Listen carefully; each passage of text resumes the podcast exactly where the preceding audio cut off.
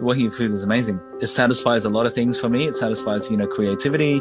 It satisfies the fact that if I'm hungry, I can I can cook something and I can eat it. You know, it satisfies um, my kind of intrinsic need to please people. So, you know, when my customers are happy, I'm happy. This is The Crackling. I'm Anthony Huckstep.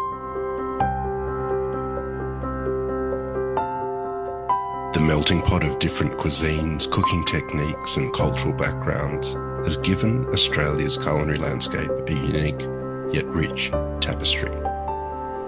For chefs working with people of different backgrounds, it offers an insight into different ways to cook and get the best out of ingredients. For Victor Liong, the world of fine dining gave him a different lens to look at the food of his Malaysian and Chinese heritage, and it's helped him create one of Australia's best restaurants. Victor, you weren't always going to be a chef. Tell us about the moment you realised it was for you. Um, yeah, I think at the start I wanted to pursue um, a career in finance or, you know, some kind of business management kind of field. I wasn't sure what that was, but then, you know, looking at what I was good at, you know, I wasn't very good, to be fair. You know, I wasn't, I didn't do very well in accounting in university. I, I failed marketing many times. So I'm sitting there going, oh, I don't know. So I think it was just, I think the only kind of avenue left was sales. And I wasn't a huge fan of that. And I think, you know, I've always been passionate about, about food and I knew it was something that I had to kind of pursue you know, once I finished my degree and I still had the opportunity of, of doing an apprenticeship, you know, at the, probably the right age, you know, probably a late start, um, compared to a majority of the industry. But I felt that if I, if I pursued that and, you know, I didn't, I didn't like it after the third or fourth year, at least I'd be, you know, a qualified chef and then I'd, I'd review my kind of, um, options there. But you know, I think after the first year and a half, I I really decided, yeah, this is it. You know, so um, yeah, I've been passionate about it. You know, I, I love working um, in in food and with food, and you know, in kitchens. And you know, um, now it's the next stage is working uh, on projects that set you know food businesses up and stuff. So that's it's come um yeah, it's come, it's come full circle, and also now I, I actually do a lot more of the business stuff than you know um, I ever did. So it's it's good fun. Did starting a bit later in the industry uh, as a chef, did, was there advantages for you with that? Well, I, th- I think you know, I I feel I I I got a slight advantage in terms of like I knew the focus on on areas of the work I wanted to focus on. You know what I mean? Like, and it, it, was a little bit, and I knew I didn't have as much time as everyone else. So it was a little bit of a race to get to, you know, like head chef or sous chef or chef de partie at the early days. You know what I mean? Um, and, and I knew the kind of the skill sets that I was after and like a, a, a study style, I guess. And I, I, I feel like I gathered that from university a little bit, you know, like if you, if you wanted to, to study and focus on you know one area of a subject matter you just jumped in and did it. And then you kind of set yourself little kind of markers on what you deemed was um, you know competent or su- successful or you know what i mean? And i felt that i did that early in my career to hone in on the the style of food and and the techniques and the skills that i wanted. So i feel that it was a slight advantage in that sense. You mentioned that you always loved food Tell us about what role food played in your family growing up. Yeah, you know, I um, I grew up in the inner west of Sydney, um, in Burwood and Homebush. Uh, when I was when I was you know um, early teens, you know, primary school, high school. Um, food was always something that played um, a significant role, I guess, with any kind of second generation migrant family.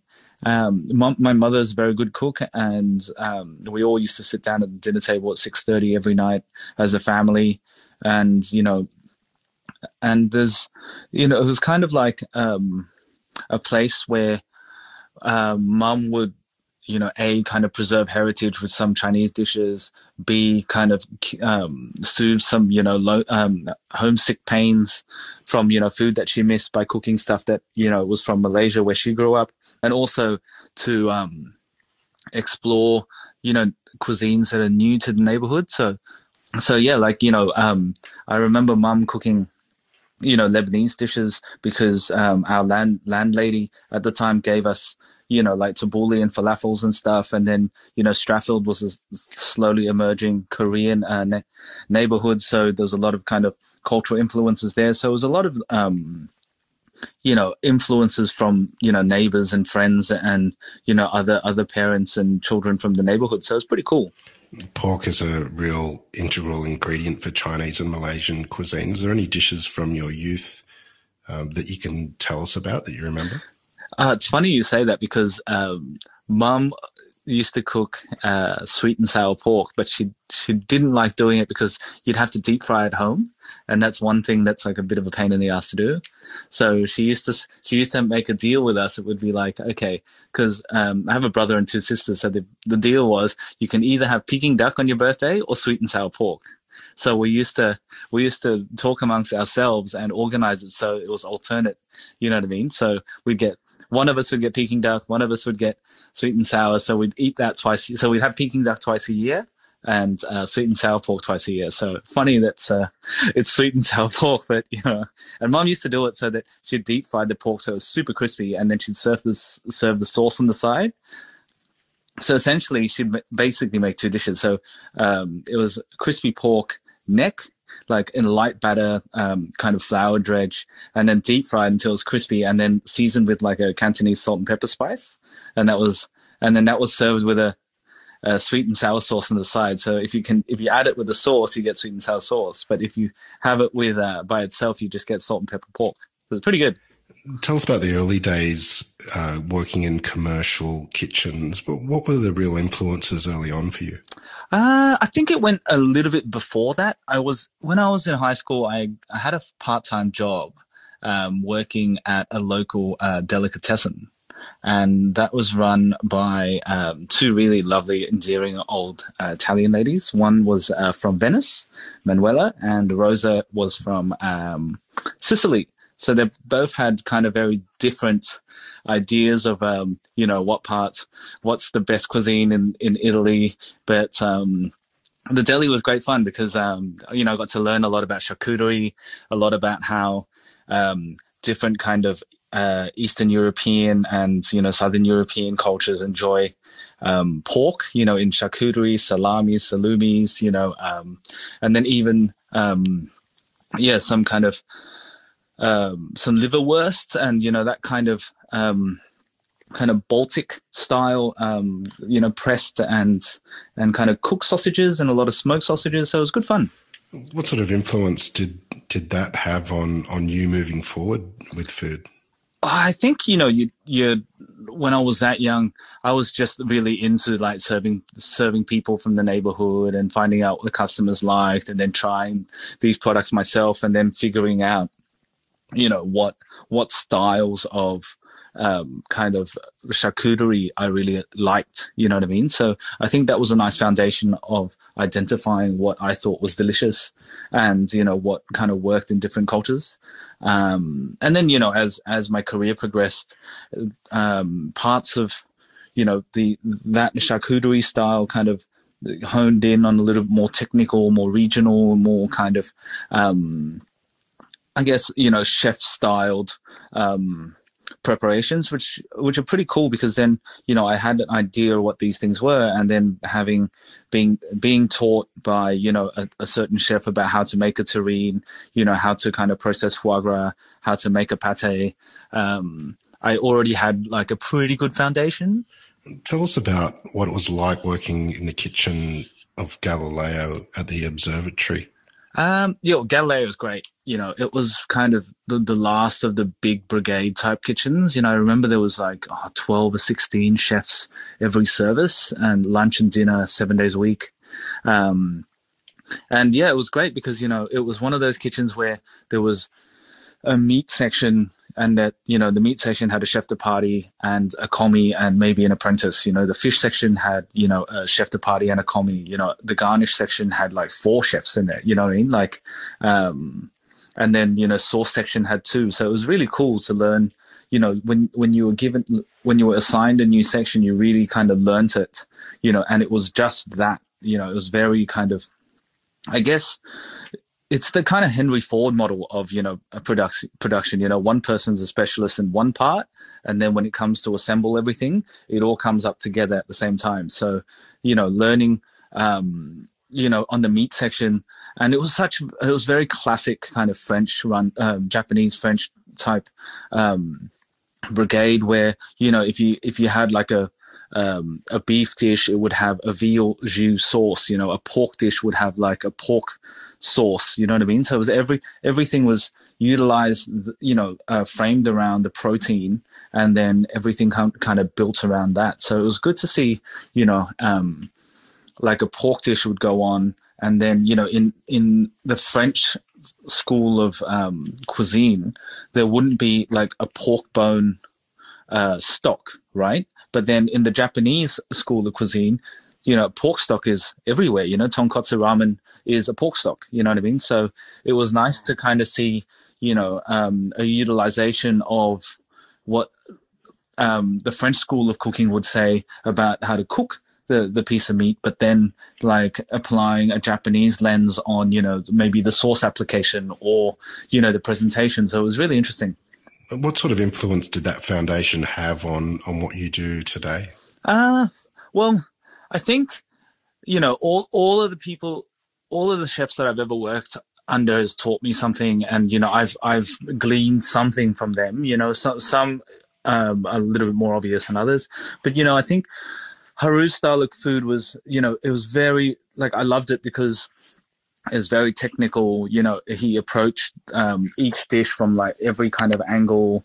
Um, you know, the the way he he kind of processed stuff was, you know, a really kind of traditional, masterful way in in in the kind of grand grand chef in a French style would. You know, and I, I really I really appreciated that, especially in terms of like a formative training. So yeah, it was good. It was good. You also worked with one of Australia's most renowned chefs, Mark Best, at Marque, with that has the most incredible alumni. You worked with some amazing chefs. Do you have any stories from that time? Um, yeah, I I had probably it was it was the first time I w- uh, worked in a kitchen where um, I ate a I ate this. Uh, we used to we used to do this pork jowl dish, right? And I I still use the same technique on how to how to process it because I think it's amazing. Um, and I remember Mark served it. So it was a roasted pork jowl, and yeah, he you know he brined it before, and then he cooked it really slowly, and then um, you peel you, you kind of carve the skin off, um, and then you crisp up the skin um, the fat in the pan and the dish the dish he had it was I, will still remember it. It's it was just served with um, just wilted spinach with an oyster cream, a poached oyster, sesame seeds, and then a sauce that was made um, from roasted duck bones with a port reduction and star anise. And I remember first time having it, and I thought this guy is a genius because this is the exact same flavor profile you would get if you went to a Chinese like um, roast meats joint and you order the if you order the roast pork and they serve the roast duck uh, sauce with it, and I went, this is exactly it. And I knew, you know, then that, yeah, I'd, I'd like this place. I'd like to work here very much. well, the alumni are amazing from that restaurant. What was it like working with that team? Oh, it was great. You know, I think um, it was a small team. So, you know, I went from Galileo um, to Marque, and Marque is, yeah, I think maximum five, six people in there. Um, and yeah, the work is really intense. Um, everyone is really talented. And it was really, it was. It was great. It was great to to work in an environment where everyone's kind of um, focus was to you know to to be the best, and you know we all worked really well together. You know, and it was a nice team where everyone's kind of personalities kind of worked together you know, it was, um, and yeah, we were all just full of energy and creativity, and it was all kind of steered together um, from the leadership of you know of Pasi and you know the vision of Mark. So it was really, um, it was great. Mark Best is known for um, wanting perfectionism and re- really pushing people. Um, was it challenging in that kitchen in that sense? Yeah, absolutely. And I think, you know, one of the reasons I really enjoyed working there is because it was challenging, you know, um, and it was also very creative. And it was nice that, um, you know, the creativity was kind of taught to all of us, you know, um, and that comes with, you know, a lot of, it's not, it's not a lot of fun doing it when you're doing it because it comes with a lot of rejection and a lot of questioning and a lot of kind of, um, you know, a lot of trying to steer you in a direction. And we were all pretty kind of angsty and, and creatively angry. So it was, um, it was, uh, it was good. Yeah. You worked in the Marque Kitchen, which, you know, had five or six chefs working at a time to a kitchen that was absolutely huge and one of the biggest restaurants in Sydney at Mr. Wong. What was it like changing to such a different atmosphere?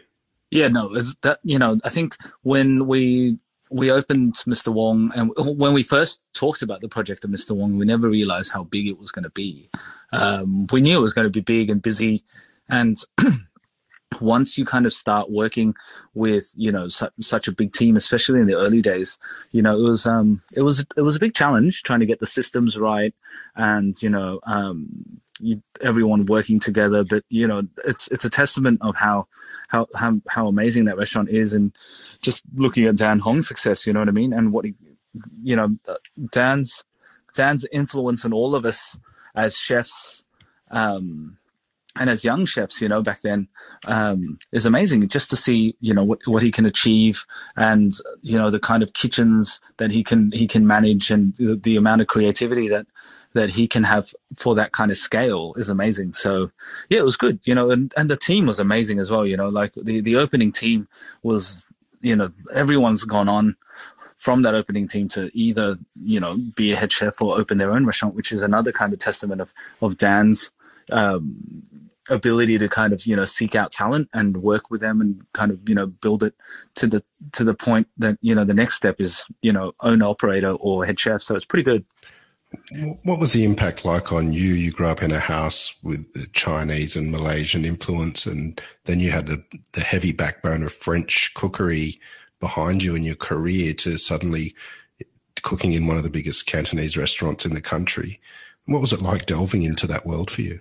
Oh, it was great. You know, I think it's one of those things like I I made a decision to to kind of explore the food of my heritage and, you know, um and discover that. And you know, I, I think one of the, and I'm lucky to to be able to work with someone like Dan at the time to to kind of really um, explore it in in a very kind of similar lens. You know what I mean? Um, Because his his background is is very similar to mine in terms of you know the fine dining um, training and you know like his passion for food is is amazing and you know the the way he kind of looks at cuisine is really cool as well um, you know, his focus on things that are delicious and, you know, um, and creating in that kind of um, space is quite fun. And also to, to explore that, you know, in that team with, with, you know, his direction and his kind of, his lens on how um, Asian food is, because, you know, it's not just Chinese food that Dan's an expert at, you know, with, with his years at, at Ms G's before and, you know, his, his mother um, running successful restaurants. It's nice to see, to, to have it from, you know, a little bit of a, a hospitality, like an experience hospitality lens, you know? So, um, yeah, it's great. Really, really good. Tell us about how Lee Ho Fook came about. Um, yeah, Lee Ho Fook. Um, so yeah, Lee Ho Fook came about. Um, well, I'm I got introduced to a group of of hospitality operators in Melbourne, and at the time they had this empty tenancy on Smith Street in Collingwood, and Smith Street's kind of very similar to kind of King Street in Newtown. You know, um, you know, bohemian. All all the activity kind of happens in the afternoon and late nights. Um, lots of kind of creatives and arts, artsy type people in that neighborhood. So when I saw the site, I thought, you know, this is pretty cool. This would be a nice spot for my first restaurant. And then, yeah, it kind of worked out well because what what the team wanted um, was like a, a cool, funky kind of creative Chinese restaurant that would sit kind of well in a dining uh, landscape. And yeah, it's funny to think that's eight years ago now uh, when it all started. So yeah, and you know, I think it was it was it was nice. It was nice that they they were you know in they were happy to let me um, be creative and and run run with you know whatever ideas I had and and it was it was a good time then for me to kind of just start delving into the the style of food that I wanted to do. So um, yeah, it's been great. It was during this time as well that you made some great connections with producers as well. Do you have any stories of of um, time spent on um, pork farms at all? Yeah, it's um, I've got I've got a couple of good ones. Um, one is uh, Judy from Western Plains. She saved my ass how many times and how many functions, um, with like yeah next day, um, you know, uh, suckling pig and pork deliveries. So shout out to you, Judy. Um, but there was actually an interesting one about three years ago, maybe four years ago now. I had an opportunity to to film a documentary that I don't think actually got any airtime, but it's there's yeah there's a roll of film somewhere, and it was it was this young kind of documentary maker who wanted to kind of do a kind of from start to finish process of like how to get um, pork you know out into you know from from basically the paddock to to the plate of the customer right so um and the opportunity arose that we went out to um to this all organic uh, farm. It's called Jonai Farms out near, I think it's near um, Macedon, if I remember correctly. But we, yeah, we we got to to actually yes kill and slaughter a pig, and you know and cook it like it was. Yeah, it was full on. Like you know, we are out there for three days. It was camping, um, and it was it was kind of cool because you know we saw the pig, and the pig is you know they they raise everything um, so close to kind of nature's cycle. And, you know, it was a really happy looking pig. Um, it was a French Duroc. It was, I don't know if you know, um, uh, pig varieties, but, um, and then it was a mobile abattoir that came out. Um, and then we slaughtered the pig. Um, and then, yeah, just going through the whole process from, you know, from the gunshot going off to like sticking it to to making you know uh, to collecting the blood and then you know um, skinning it and hanging it and then we you know we ate all the offal the first day because you know the, the pig's got to hang and then cooking parts of it um, as the next couple of days kind of went on it was amazing was a really really great experience. Obviously the, the the slaughter part was a little bit you know um, daunting because it was it was just like okay sorry buddy. But oh, good. There's some of some of the like it was a very um, kind of educational experience, but also like it changed a lot of conceptions of what I had about, um, yeah, how, how kind of animals are, slaughtered and, you know, and some offal, to be fair. Like we cooked everything and everything was delicious, you know what I mean? And I used to be like, oh, yeah, I don't eat I don't eat pork liver. I think it's too kind of um, mealy and too kind of irony. Um, not my kind of thing. But you know, we we cooked that liver from that pig. It was amazing. So I guess it's you know it, it comes from the a, a, multitude of different things, right? You know, um, but yeah, great the media have um, had all sorts of views on what you're doing at Lee Ho Fook and the sort of food that you're cooking to modern uh, Cantonese to taking it to a new level. Um, but what's what's your interpretation of what you're doing? Tell us about your cooking. You know, I think the food at Lee Ho Fook is is evolved, you know, and it has to because you know even I've changed and you know my customers have changed you know any anything that's been around eight years is definitely going to evolve.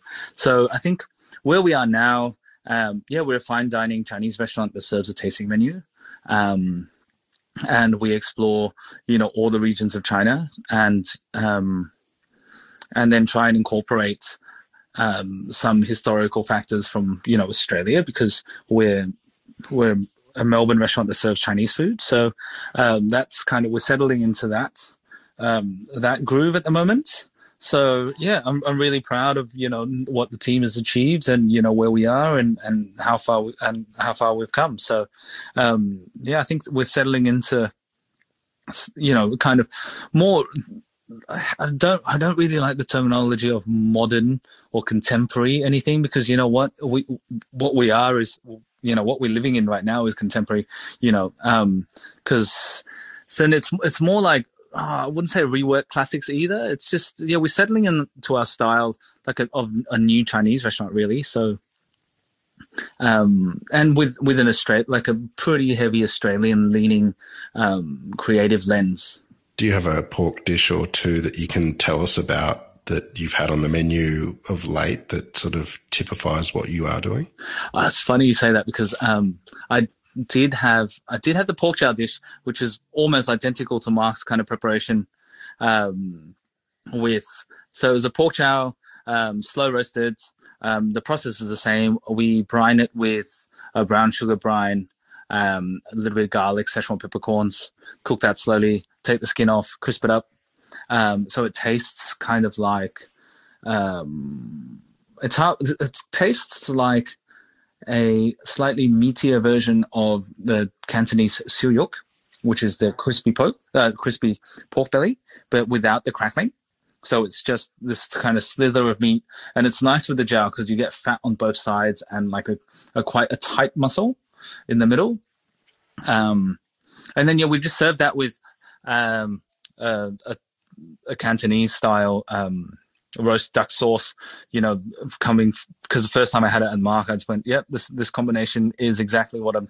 You know, I'm I I remember eating every time I go to a roast duck restaurant, and so we are riffing off that, but we served it with a um, taro and potato mille which is just slices of slices of taro, like and you know, ten percent of potato to kind of stick it all together. Uh, we cook that with duck fat, press it, and then cut a slice off and, and fry it until it's crispy, um, and a little bit of pickled onions through that. So yeah, really, really kind of simple. And that was on a lunch lunch menu last season. So yeah, you know, we've been in in the current situation. Once we reopen, I think um, the menu is probably going to be a little bit lighter. So that guy's going to probably get on the bench, and something uh, a little more spring is going to come on. What is it about um, the pig and pork that's so uh, integral and um, versatile in Chinese uh, cuisine? I think it's the the applications. You know what I mean? It's the variety of textures and um, results that you can get. You know what I mean? Like all the way from you make a jelly from the skin, you take the jelly and you put it into a dumpling to make a soup dumpling. You know, all the way to you you know you get a tender cut from any anywhere from the neck all the way to the belly you know um, the the lean meat of the the shoulder and the leg can be minced nicely you know the fat can be cut up and you know uh, put through um, a sausage you know e- that doesn't even ha- actually have to have pork in it. Like for example we make a duck lapchong at Li in in kind of like a fresh style of sausage but um, because duck is quite lean, we put pork belly, um, the pork belly and pork fat to it. You know, so um, it's you know it it it, it helps. It, it's a it's a versatile um, meat, and you know it's it just gives so much. You know what I mean? well, what is it that you love about about what you do? Um, I think what I love all sorts, all, everything about it. I think you know, I, I like first. I love working with food. You know, I think working with food is amazing. You know, it's the it, it, satisfies a lot of things for me. It satisfies, you know, creativity. It satisfies the fact that if I'm hungry, I can I can cook something and I can eat it. You know, it satisfies um, my kind of intrinsic need to please people. So, you know, when my customers are happy, I'm happy. Um, I like working in a team of passionate people. Um, you know, I like operating in a city with serious hospitality operators. You know, I like the relationships I have with my suppliers. Um, yeah, I like all of it. Well, Victor, we've loved uh, hearing your story today on the crackling. Um, please keep in touch and uh, we'll catch up again soon. Really nice to um, speak to you, Anthony. This is The Crackling, a Deep in the Weeds production in partnership with Porkstar. I'm Anthony Huckstep Stay tuned as we catch up with some of Australia's best chefs and pork producers to discover what makes Australian pork so special.